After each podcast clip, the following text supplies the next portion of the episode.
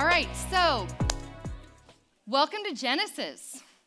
You know, we have wanted to study Genesis for a long time, um, but what we couldn't make happen is fit Genesis into one semester, because I don't know if you've looked ahead, but it is a very big book.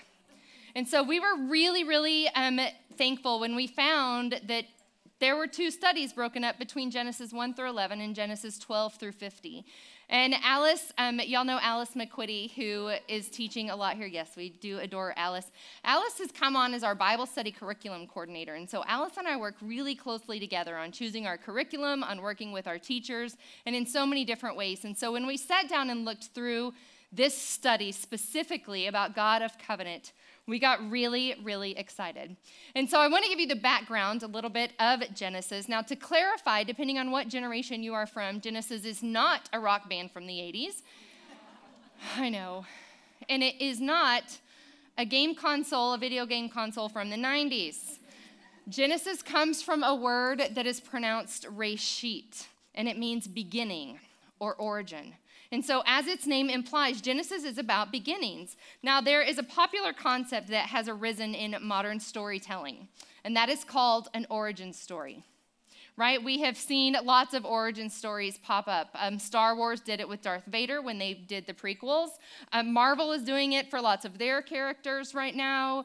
Um, if uh, you think about it, Lord of the Rings, the origin story was The Hobbit. This goes on forever. We love a good origin story because we like to know people's story. We like to know where they came from. Well, Genesis is an origin story. It is actually the, capital the, origin story. And if you think about it, all of these other origin stories that are appearing are actually showing up in the middle of the origin story of Genesis and the rest of Scripture. And so what we know is that Genesis is an origin story of historical narrative prose, prose meaning it's just not poetry, and it's written in a linear format, a timeline format that will inform us about where the rest of the story is going. Okay? Genesis is an origin story of historical narrative prose written in a linear format that will inform us about where the rest of the story is going. Now, what Genesis is not a beginning about is God. Because God has always existed. God has always been a triune God. He always was. And God is the only uncreated, because everything else was created. If you were to take a piece of paper and make a T-chart on it, on one side, if you did uncreated and created, well, under uncreated, you would put God, and under created, you would put everything else, because he is the only uncreated, and he created everything else. He created everything that exists. He's both the creator and the ruler of all creation. But Genesis also tells us about humanity's tragic fall into sin and death, and of God's unfolding plan of redemption through his covenant with Abraham and all of his descendants.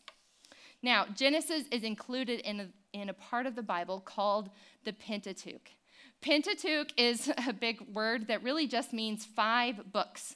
Penta, like a pentagon, Pentateuch, five books. Genesis, Exodus, Leviticus, Numbers, Deuteronomy. Now, each one of these books isn't really a work on its own or complete in itself, and that applies to Genesis. We need to think of the Pentateuch, Genesis, Exodus, Leviticus, Numbers, Deuteronomy, as kind of like a five-season series on Netflix.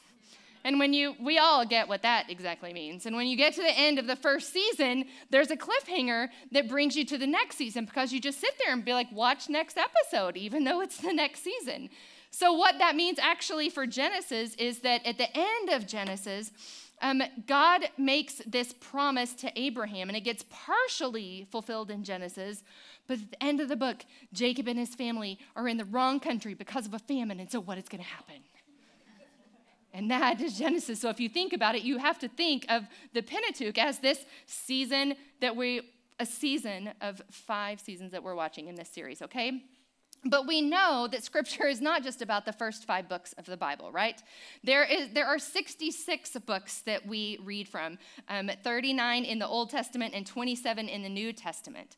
And these books together, they weave a redemptive pattern of God's goodness and faithfulness from the beginning all the way to eternity. And so this semester we will be studying, as your book in front of you tells you, Genesis twelve through fifty. And I think it's important that we get, first of all, some background on Genesis, on really what was going on when it was written and why it was written. And so let me give you the setting here, okay? Genesis is a book of the Bible that, even if you're not a Christ follower, even if you haven't been around the church for very much, you have a pretty good idea of what's in Genesis. There's something about creation, a garden, an apple, a snake, and somebody who messes it all up. Now, if you've really been around church, you probably know about the Tower of Babel and a little something about circumcision.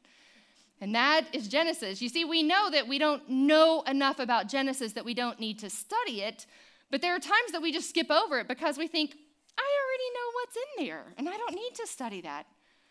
But let me give you a little secret, okay? Barry mentioned this too. He gave away my secret. Genesis is chock full of foundational things that will be relevant to the rest of your study of Scripture, to your spiritual formation, to your spiritual understanding. It sets the trajectory for everything else that is going to happen in this story. So Moses wrote Genesis. Moses wrote Genesis and the other four books in the Pentateuch. As noted by Jesus in the New Testament, Jesus refers to it as Moses' writing, Moses' book, and other New Testament authors refer to it as Moses' writing. So because of Jesus and those other New Testament authors, we know that Moses wrote the Pentateuch. And it was written at the time that Israel, God's chosen people, it was written when they were wandering in the wilderness around fourteen hundred B C, plus or minus a century based on the dating. So it was written, they had left slavery. They had escaped from four hundred years of slavery in Egypt, and they are wandering, wandering around in the wilderness. And this is when Moses writes these books. Now, two things were happening then when they were wandering in the wilderness, okay? The first thing that was happening is when they were in Egypt, they were indoctrinated with creation myths, with stories of false gods, of mythical gods and pagan tradition. You see, they had heard about the one true God, but they had also been indoctrinated with all of these stories of, of gods who warred in the heavens and fought and went against each other, and there was chaos and and death, and just so happened that the earth came out of it, and people were made in all of this commotion. And that is what they heard, these stories of these false gods, that it was just by happenstance that, that creation happened, maybe an explosion or, or something like a bang of some sort. Now, we're not going to get into that, don't worry. Um, what that means is all of these stories that they had heard were rooted in chaos and unrest and in fighting. And their lives were filled with imagery that was rooted in false gods, that was rooted in a culture that was not um, in alignment with the one true God. Their architecture, the political system, the social structure, all of this was built around their beliefs in false gods. And so here they are in the wilderness, coming from these stories of chaos and war and fighting and death, and believing that that's where they possibly came from. So that's the first thing that's going on. The second thing that's going on is they are on their way to Canaan. They are on their way to the promised land where, guess what? There are more false gods and more different stories. But God is sending them to his promised land to, to be his people and to grow and prosper. And so Moses, inspired by the work of, inspired by God through the work of the Holy Spirit, he writes Genesis, the story of a God who creates with intention, a God who brings life with order and love and intentionality, not by accident, not by war, and not by death. And the Israelites were asking the question that we still ask today: who am I and where do I come from? They were one, they were wondering back then. And so now they have Genesis to explain who they come from. One um, commentator, Bruce Waltke, he puts it this way. He says, at the heart of Moses' writing is a revolutionary message against other creation myths. One personal, benevolent God overcomes chaos, which was an abyss blanketed in darkness, to create a habitual world for, for its inhabitants. And he stands apart from his creation as the creator and ruler. He's not part of the other pantheon of deities that is bound up with his creation, but rather his act of creation signifies that the whole world is not a part of his divine being. What's happening is that he creates and sustains all by the power of his being. And this assertion that God is the creator of all that is good and the ruler of the universe is the ultimate statement about the creation narrative, that he is just and righteous and faithful and works on behalf of all that is good. So can you imagine having believed and been indoctrinated with this idea that you came from chaos and accident? Here is this God that is all that is true and good and righteous. You see, this was very formative for God's people who were wandering in the wilderness and who have heard of the one true God, but also are immersed in these competing ideas, and they're just not sure where they come from or where they're going. And this is why Genesis is important. So, to make sure you're caught up on your notes, let's do a little review. First of all, who is the author? Moses. Moses. When was it written? fourteen hundred B C Plus or minus a century, um, after they have left Egypt, after the Exodus, while they are wandering in the wilderness. That's the important part, is while they're in the wilderness. And to whom was it written? The Israelites, God's chosen people. It was written to them, but it is also for us, okay? All right, moving along. Y'all are doing awesome. To the style and theme. Genesis is a historical narrative, like I mentioned before, but it is also polemic in nature. Now, polemic might be a new word. What it was new for me, actually. What polemic means is it is a strong written or verbal argument. What that means is when we're looking back at history, polemic history is written with the intent to shape or persuade. Now, it's rare that we actually read any type of history that doesn't have an intent to shape your belief. Most all history is written with an intent to shape your understanding about what really happened. And the Bible is not trying to be sneaky about trying to shape your ideas. The Bible is very clear. Moses' writing is very clear that it is trying to convince you and argue to you about the existence of this one true God. And so when we think about Genesis, we also think that the intention of Genesis is to tell us about God and to shape our understanding of who God is and who we are. And what that means is it is answering the most important questions that society has always asked. Who am I? Why am I here? What's the problem going on, and what is the solution? But besides that, there is one important question that God is going to pose to the Israelites that's actually going to change everything for them, and it's going to point us to the central theme of the book. And that is, who is God? Who is God? This is the question that is reorienting the people of God, both then and actually now. This is for us. So as we read, as we go along, keep in mind, who is God and who am I? When you get to the weird stories in Genesis, there will be some for sure. Remember, this is pointing us to the character of God, of who is God and who am I. So now you have an idea of the purpose, the timing, and the theme for which Genesis is written. And so with the few minutes that we have left, we will go through Genesis chapters one through eleven. So y'all can close these and pull out your little handout, and we will switch over, okay? So the author of our study, Jen Wilkin, she also has a study on Genesis one through eleven, okay? And I'm currently listening to a podcast that she is doing with some of her um, coworkers, and they all did a challenge of summarize Genesis one through eleven in fifteen seconds. And so you can bet when I heard that, I was like, I'm going to write this down because this is going to be good, and I can use this, and then we'll be good to go. And so I did. And so Jen Wilkin, our author, summarizes Genesis one through eleven this way. It should be at the top of your handout. Genesis is telling us that God is our origin, and because of that, we owe him worship and obedience, but instead, we worship ourselves.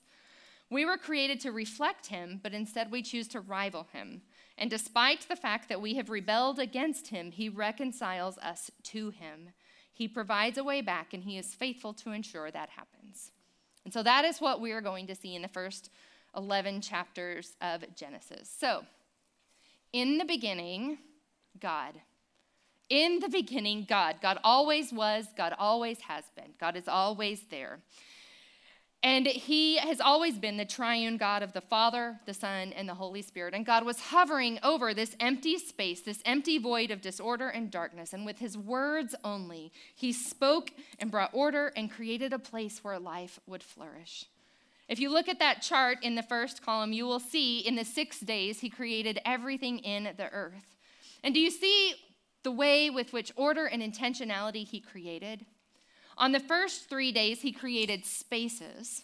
And on the next three days, he filled those spaces with beautiful creativity, with things specifically designed to live there. Fish with gills, birds with wings, animals with legs. And each day after creating, he declared his creation good. And on the sixth day, God created humans, Adam and Eve, and he made them in his image. He filled them with life. They reflected his character. They represented his rule, and they were charged with taking care of the world and harnessing creation's potential to yield beauty and order. And on the seventh day, God rested. God declared that his work was holy and righteous. He declared um, he rested from everything that he had done, and he blessed that day, and that is the first Sabbath, as we know. Now, once humanity is created, God blesses them, and he gave them the garden, and where there are two trees in that garden, okay? The tree of life and the tree of the knowledge of good and evil. He tells them they can eat freely from the tree of life, but they are forbidden from eating of the tree of the knowledge of good and evil. And they are given free will. Therefore, they have a choice of what choice they can make. They can either trust God's definition of good and evil, or they can choose autonomy, and they can define good and evil themselves. So enter the serpent. The serpent comes in, and we learn later in Scripture that the serpent is Satan. And he puts doubt in their minds about what God really meant when he forbid them to eat of the tree, that surely disobedience doesn't really mean death. God doesn't really mean it when he says that. And he convinces them that actually, they probably know what's better for them than God does. And so what happens is they eat of the forbidden tree, they sin, and they chose rebellion. They rebelled against the giver of life, therefore embracing death. Because isn't that what really happens when we choose it for ourselves instead of what the giver of life offers to us? What resulted to Adam and Eve was similar to what we experience when we sin. Shame and remorse. And Adam and Eve hid from God. And as a result, God cursed the serpent, and God cursed Adam and Eve. He cursed the serpent and said that um, a human would later come and step on the serpent's head, and the serpent would bruise that person's heel. And he turned to Adam and Eve, and he cursed them, and he told them that they would be met with consequences, that their lives would be a lot more difficult now. It would be a lot more difficult with the earth, with their relationships, with their physical bodies, with their spouses, and with God. And the irony of the story here is that they wanted, excuse me, they wanted to be like God, yet they were already like God, made in his image. But that wasn't enough for man. So what God does is he covers them in garments of skin from an animal. This is where we see the first blood sacrifice in Scripture to cover Adam and Eve's sin. So this is the first blood sacrifice where we see God's efforts to restore and rescue and redeem his people. This is what he's doing, to provide a way back. So sent out into the world, Adam and Eve give birth to two sons, Cain and Abel. Cain is a farmer, and he offers God a portion of his crops one day as a sacrifice. And Abel is a herdsman, um, and he presents God not just with some of his herd, a portion of his flocks, but the fattest portion of his flocks. And God is very pleased. Well, that makes Cain angry, and so Cain murders Abel. He is angry about it, and so he just takes him out. And God causes Cain to wander away. He sends him away, and he moves into a land east of Eden where he builds a city full of violence and hate. Now, meanwhile, Adam and Eve have a third son named Seth. And so humanity is now growing through Seth and through Cain, and the human race begins to grow and to spiral. This is where we find Lamech, the first man in Scripture to take more than one wife. And he was also violent and vengeful. And humankind just continues to become more evil. Now, there's the story of the sons of God in Scripture. It's one of the most bizarre stories in all of Scripture, and the greatest scholars and commentators cannot agree on what was happening here. So don't feel bad. What um, is happening here is the sons of God are either evil angels or kings who are claiming that they are divine. We don't really know which one, either evil angels or kings who are claiming they're divine. And they take wives and have children, and their children are called Nephilim. And Nephilim are actually mighty, mighty warriors who in turn are also violent and vengeful. And these warriors become, they form armies. And so what happens is humans begin to build kingdoms. But not kingdoms for God's glory and beauty, kingdoms of their own. Kingdoms that fill God's world with violence and even more corruption. And so the spiral of humankind just continues. It just keeps going. And ten generations later, God saw that humans had created these terrible places in his kingdom, and it broke his heart. And he lamented about what had become of his creation, because they are ruining God's world, and they are ruining each other. So God makes a plan. He makes a plan to bring a flood and to destroy humankind, all of humankind, except for one man. One man named Noah, who God found faithful. Um, God speaks to Noah, and he promises to establish a very special covenant with Noah if Noah and his family will build an ark, a boat, to float on water, even though they live on land. It's a boat large enough to hold Noah's family and two of every kind of living animal while God sends a great flood to destroy the earth. Now, many scholars, keep this in mind, many scholars will assert that at this time they had never seen rain before. It had never rained. And so to imagine that something was going to happen in the earth that would cover the earth with water, they had never seen, they could never even comprehend something so violent that would happen.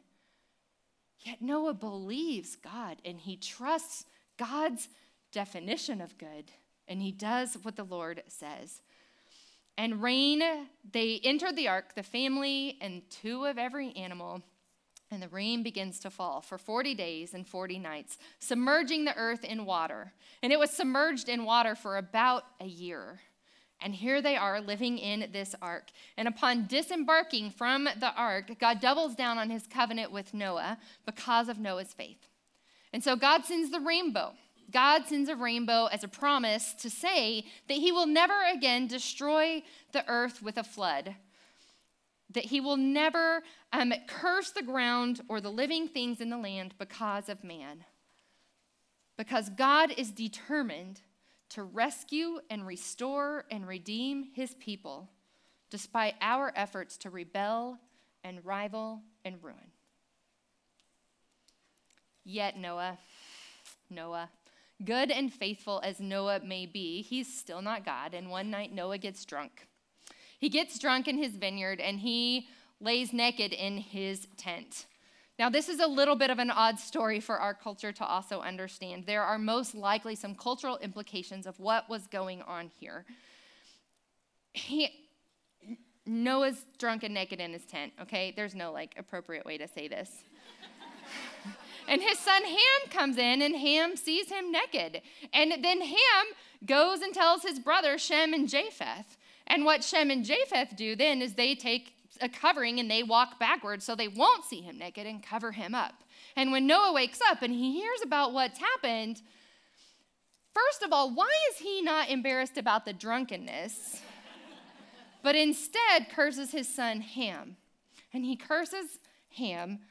Probably what's happening is in this honor-shame culture, he is cursing Ham for the disrespect that he showed his father, and he is blessing Shem and Japheth for the way that they respected their father. And so what he tells them is, Ham, you and your descendants are cursed, and you will serve Shem and Japheth's um, descendants for the rest of time. Because once again, humans have rebelled against God. And God is still determined, once again, to restore and rescue and redeem his people despite our efforts to rival and rebel and ruin. Now, many generations pass, and humankind once again becomes corrupt. Humankind once again chooses to rival God instead of just being content to reflect him. And so some men outside of Babylon, they get together and they decide they want to make a name for themselves. They want to make their own name great. This is the exact same rebellion that was happening in the garden. It is the same idea of choosing me and my beliefs and my abilities and putting myself in the throne because I know better than God. It is the same thing that's going on, except now they have the technology of bricks and a lot more hands to do it. And so they build a tower. They build a tower that will go all the way to the heavens. And God looks upon them and he sees their arrogance and their sheer determination to make themselves great. And so he confused them. You know, at the time, they all spoke the same language. But in this moment, he confused them so they could not communicate. In parenting, this is what we call redirection. God was the original redirector. This is where we get this. And so he confuses them, and he forever disperses them into the rest of the world, spread apart, dividing humankind into separate nations, separate languages, and separate cultures. Hear this, still in the image of God, now different. And chapter eleven of Genesis concludes with the descendants of Noah, and a picture of how God continually gives humans a chance, how God is determined to restore and rescue and redeem his people despite our efforts to rival and rebel and ruin. God is determined. He keeps giving humans the chance to do the right thing, but humans keep ruining it because we live in a good world that we make bad. Because from the beginning, from Adam to Noah to us, we have chosen to define good and evil for ourselves. We have chosen to put it in our definition, in our belief of what we think is best for us. And what has resulted is broken relationships with God, with others, with our world, and it leads to conflict and violence and an untimely death. So right now, humankind looks pretty bad, don't they?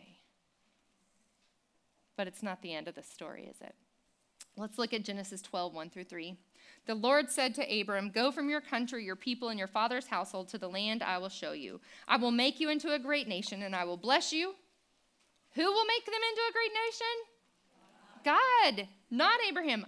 God, I will make you into a great nation. I will bless you. I will make your name great, and you will be a blessing. I will bless those who bless you, and whoever curses you, I will curse, and all peoples on earth will be blessed through you. Does this sound a little different from the first eleven chapters of trying to make their own name great? It is God's turn to do some work. So, because God is determined to restore and rescue and redeem his people, we are going to study exactly how he does that. So it's the end of, it's the middle of the season, actually. And what are the people going to do? Are they going to continue to rival and rebel and ruin? Or are they going to trust and surrender and seek God's face? There's only one way to find out. And you start tomorrow. Let's pray. Lord, thank you for hope. Thank you that actually we can sit in this room and we know the end of the story. We know that you saw fit to send your son as our savior to rescue and redeem when we did not deserve it. Thank you for seeing us and loving us by giving us your word and giving us an opportunity to study you, to study who you are and who we are in you. In your son's name we pray, amen.